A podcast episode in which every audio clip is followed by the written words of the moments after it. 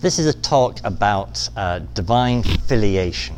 Filiation meaning that you are a child, divine filiation meaning that you're a child of God. And the key takeaway of this talk, uh, as St. Josemaria envisages this, is being whose son are you?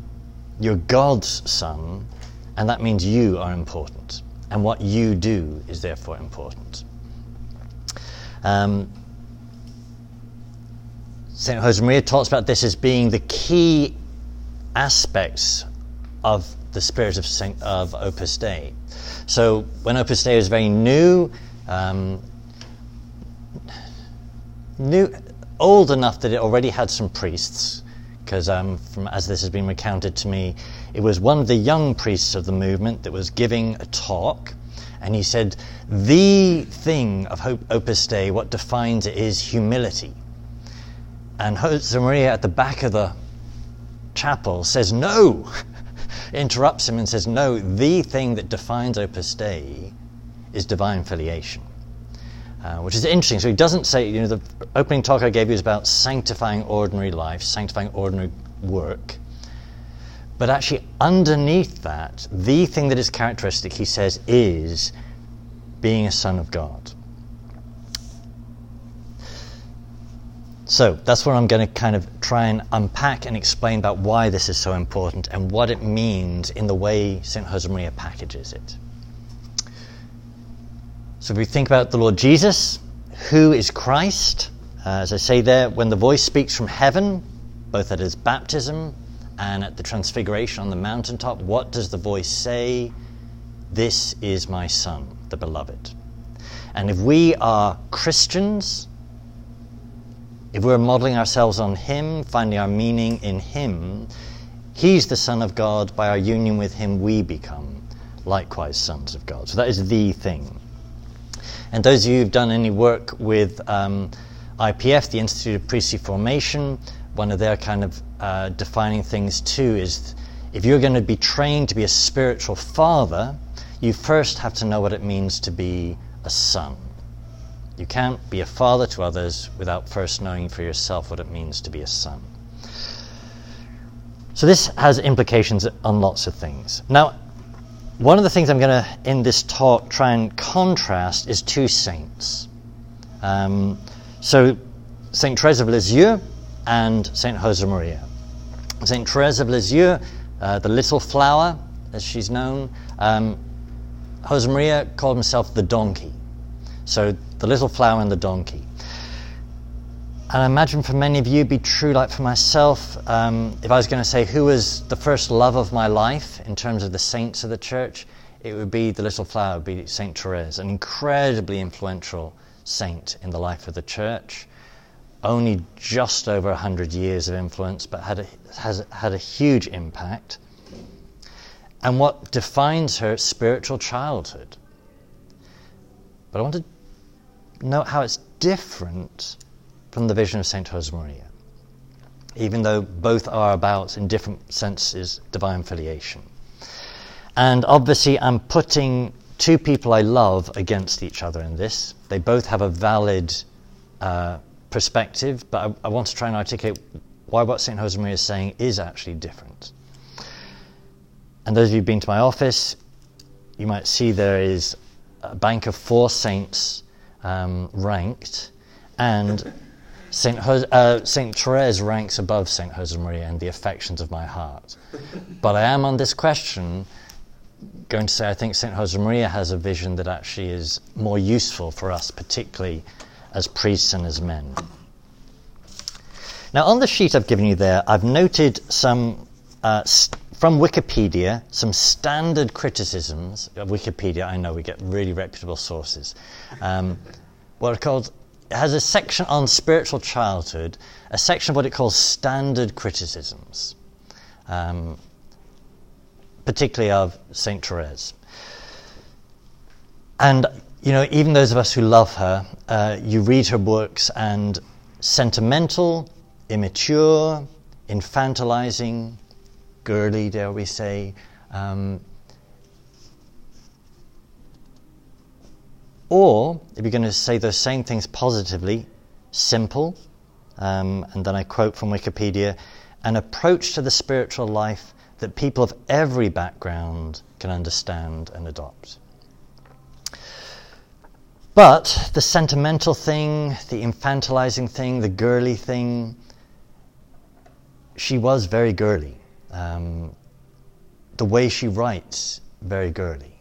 Um, if we look at our church today, I note there the few men in church in our culture, even fewer single men, and religion is seen as a feminine thing. Um, so, one of the things we need is a vision of the spiritual life that isn't feminine. Um, and I think St. Josemaria offers us that. But first, what does St. Therese say, uh, in a sense more positively? So, St. Therese of Lisieux, uh, just reminding her dates, 1873 to 1897, um, died very young. Pius X described her as the greatest saint of the 20th century. If you note, she died in the 19th century. So there's kind of a, a significance he's putting, saying, yes, she died then, but for him, our century, the 20th century, the greatest saint of the century.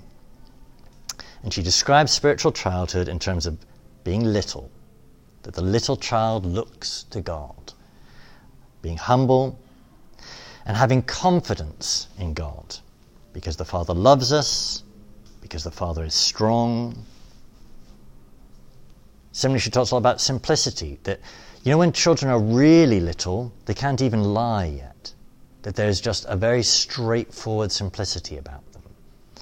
Um, love, um, all of which she calls her little way. So I've got a quote there from her. She says, I, I will seek out a means of getting to heaven by a little way, very short, very straight, a little way that is wholly new. We live in an age of inventions. Nowadays, the rich need not trouble to climb the stairs, they have elevators instead. Well, I mean to try and find an elevator by which I may be raised unto God, for I am too tiny to climb the steep stairway of perfection. Thine arms, then, O Jesus, are the lift which must get me, which must raise me up even unto heaven. To get there, I need not grow. On the contrary, I must remain little. I must become still less.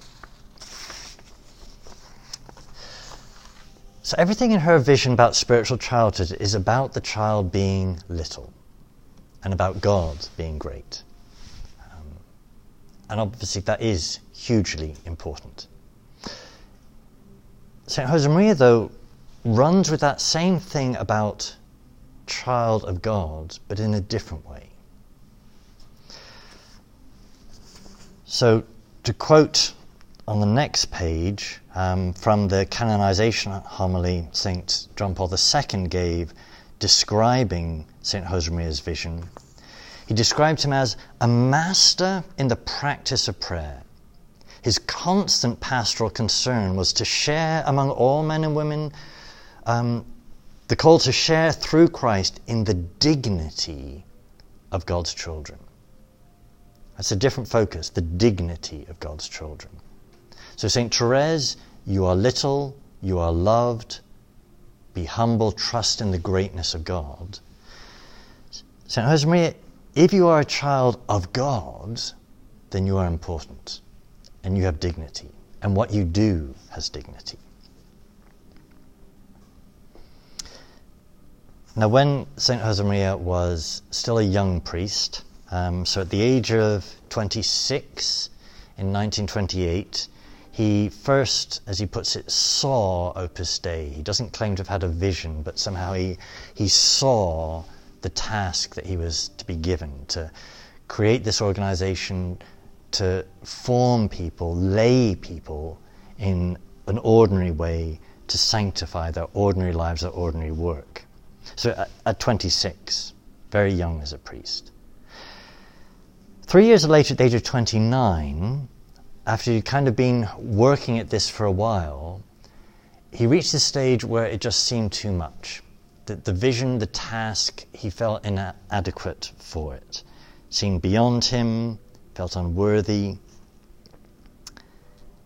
And he describes how, in this state of feeling utterly unable to do what he thought God was asking him to do, he had this moment on a tram in the midst of the busyness of the city when, in prayer, he grasped a sense of divine filiation.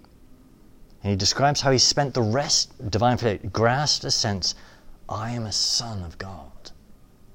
He says he, he wandered around the rest of that day imbued with a sense that he is a son of God. And he called this experience, as I put in bold there, the greatest grace of my entire life. The sense I'm a son of God. And he said it marked him forever. So, quoting from him there, I felt the action of the Lord he was making spring forth in my heart and on my lips with the force of something imperatively necessary, this tender invocation, Abba, Pater, Abba, Pater. I was out on the street in a street car. Probably I made that prayer out loud. And I walked the streets of Madrid for maybe an hour, maybe two, I can't say. Time passed without my being aware of it. They must have thought I was crazy. I was contemplating with lights that were not mine that amazing truth. It was like a lighted coal burning in my soul, never to be extinguished. So he's given this sense. He said, the greatest grace of my life. Um, so, what was that sense? I'm going to unpack some things that complement St. Therese but are different in their focus. So, a firstborn son. Uh, if we think of the scriptures, if we think of history, a firstborn son is of huge significance. A firstborn son is the heir to the throne. So Romans puts it if children, then heirs, heirs of God and co heirs with Christ. So we've just watched in England how um, the king has become king because he was the firstborn son. Um, the other children, um, in a sense, irrelevant, but the firstborn son has this dignity, the heir, inherits everything. This is the vision, divine filiation. Um, so, divine filiation in St. Josemaria's vision is a thing of dignity, of status, of power, of vocation Quoting Romans again, God predestined us to become conformed to the image of his Son, that he should be the firstborn among many brethren. Another way of phrasing it, encourage a motivation. Quoting Hebrews, have you forgotten that encouraging text in which are addressed as sons? So, in all of this, if you are a son of God, you have dignity, you have value, and with what we were looking at before, sanctifying your ordinary work, sanctifying your ordinary life, what you do has value.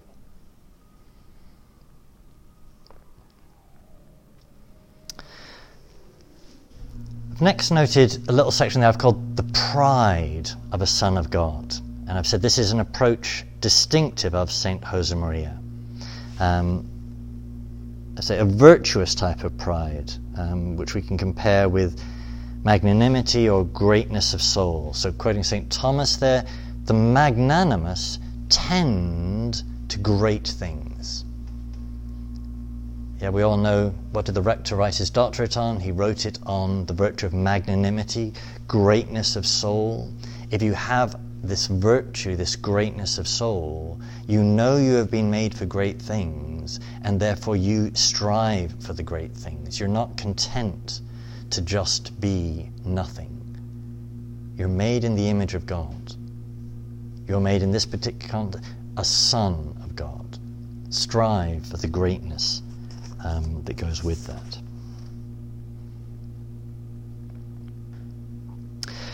number of quotes I could take from St. Josemaria on this point, but one that's um, striking I've quoted there from The Way. Um, Father, said that big fellow, a good student at the university, I was thinking of what you told me, that I'm a son of God. And I found myself walking along the street head up, chin out, and a proud feeling inside, a son of God.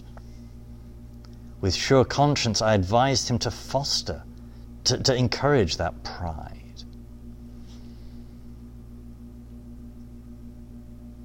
So, again, this doesn't contradict humility. Magnanimity, greatness of soul, is only properly ordered when it's coupled with the virtue of humility. But this is a different focus.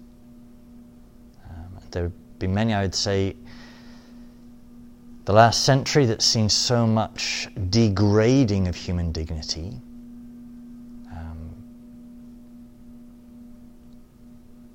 that a vision of the human person, the vision of the Christian, the Son of God who has this dignity, is a really important thing for us to recapture.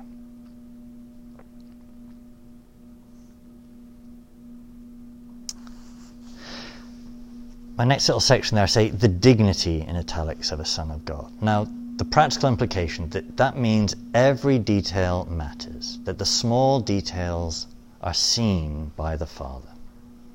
So the dignity of what you're doing, what this implies, isn't from you, it's from God. You are a son of His. Therefore, what you do gains a value, gains a dignity because of that relationship you have with Him. So you're writing a little paper for your seminary work, and it's a little thing, and in one sense it seems to mean nothing. But if it is a Son of God who is doing it, then it must matter. It must have a dignity.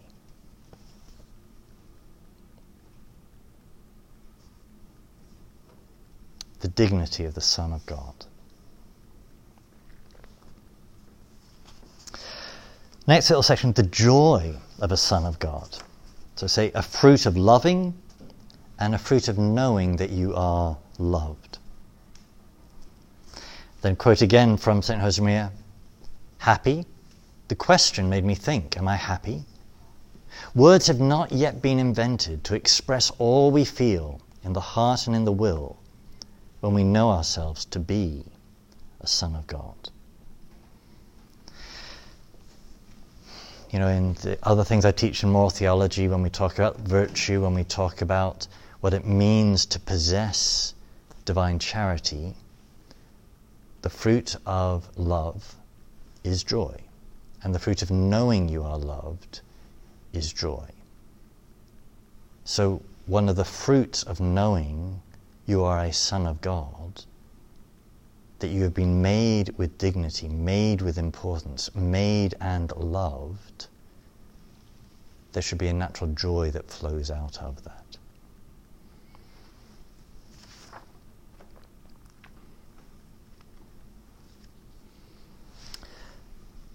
My last block quote here is, is about the cross. So here St. Josemaria is taking things in a more difficult direction. That the experience of the cross is somehow an experience of being a son. And we all can remember. Do you not recall that encouraging text when you are addressed as sons? If you're being disciplined, you are being trained. You are loved as a son. So, uh, sorry, back here, quoting again from him. When the Lord was giving me blows in 1931, I did not understand. And suddenly, in the midst of such bitterness, I heard those words, Psalm 11, 7. You are my son. You are Christ. I could only repeat, Abba, Father, Abba, Father, Abba, Abba, Abba. I see it more clearly than ever. To have the cross is to identify oneself with Christ. It is to be Christ, and therefore to be a Son of God.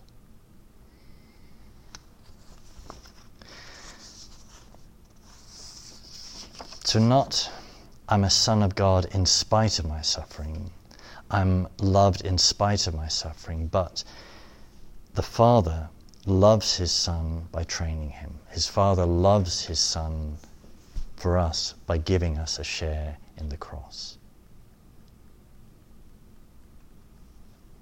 Um, which is a very difficult teaching to absorb, to learn, to accept in practice. Um, I guess to quote St. Therese again, but differently, you might recall when she's reflecting uh, in her autobiography about the suffering of her father uh, in his latter years. She says how she knew her son was loved by God, rather, she knew her father was loved by God because God was allowing him to suffer. Which you've got to have incredible faith and clarity of, of supernatural sight to, to see that. But this is the same point St. Josemaria is making.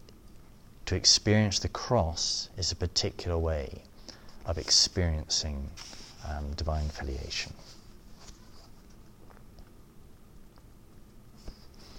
So, my last little subsection there is about the priest and divine filiation. Uh, and I have a quote there from St. Josemaria Sanctity in the priest as well as in the layman is no other than the perfection of the Christian life, which is the fullness of divine filiation. So, everything I've been saying applies to the laity and to the priest, um, but there's a particular sense in which the priest, by being conformed to Christ, being conformed to Christ the high priest, being conformed to Christ the Son of God, that we possess this in a certain kind of fullness. And if you, uh, in future years, attend somewhere an Opus Dei house and regular formation there, one of the things they will have always in their sessions is an opportunity for confession, and they'll lead um, through an examination of conscience, particularly devised for priests. And the last question in those examinations of conscience is, is do I perform my priestly ministry with the joy of knowing I am a son of God? That connection between my priestly ministry and the joy of knowing I'm a son of God. Okay, so summarizing all that, putting it all together, um, what is St. Josemaria's vision of divine filiation? Because it's not an utterly new thing in the church. Yeah, but I am saying that there's a, a new twist that he brings to it. I said it's a strong and not a weak image of Christianity, dignity, status, vocation. That the ordinary work has value because you have value. You are a child, little, therefore trust, therefore have confidence.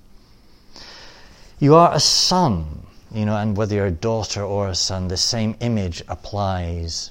The image of the firstborn son is the status we all have, male, female, by um, our union with Christ. Therefore, you are an heir. So to have pride in that, to see your value, and with that to know that you are loved and to have joy, happiness, security in that identity.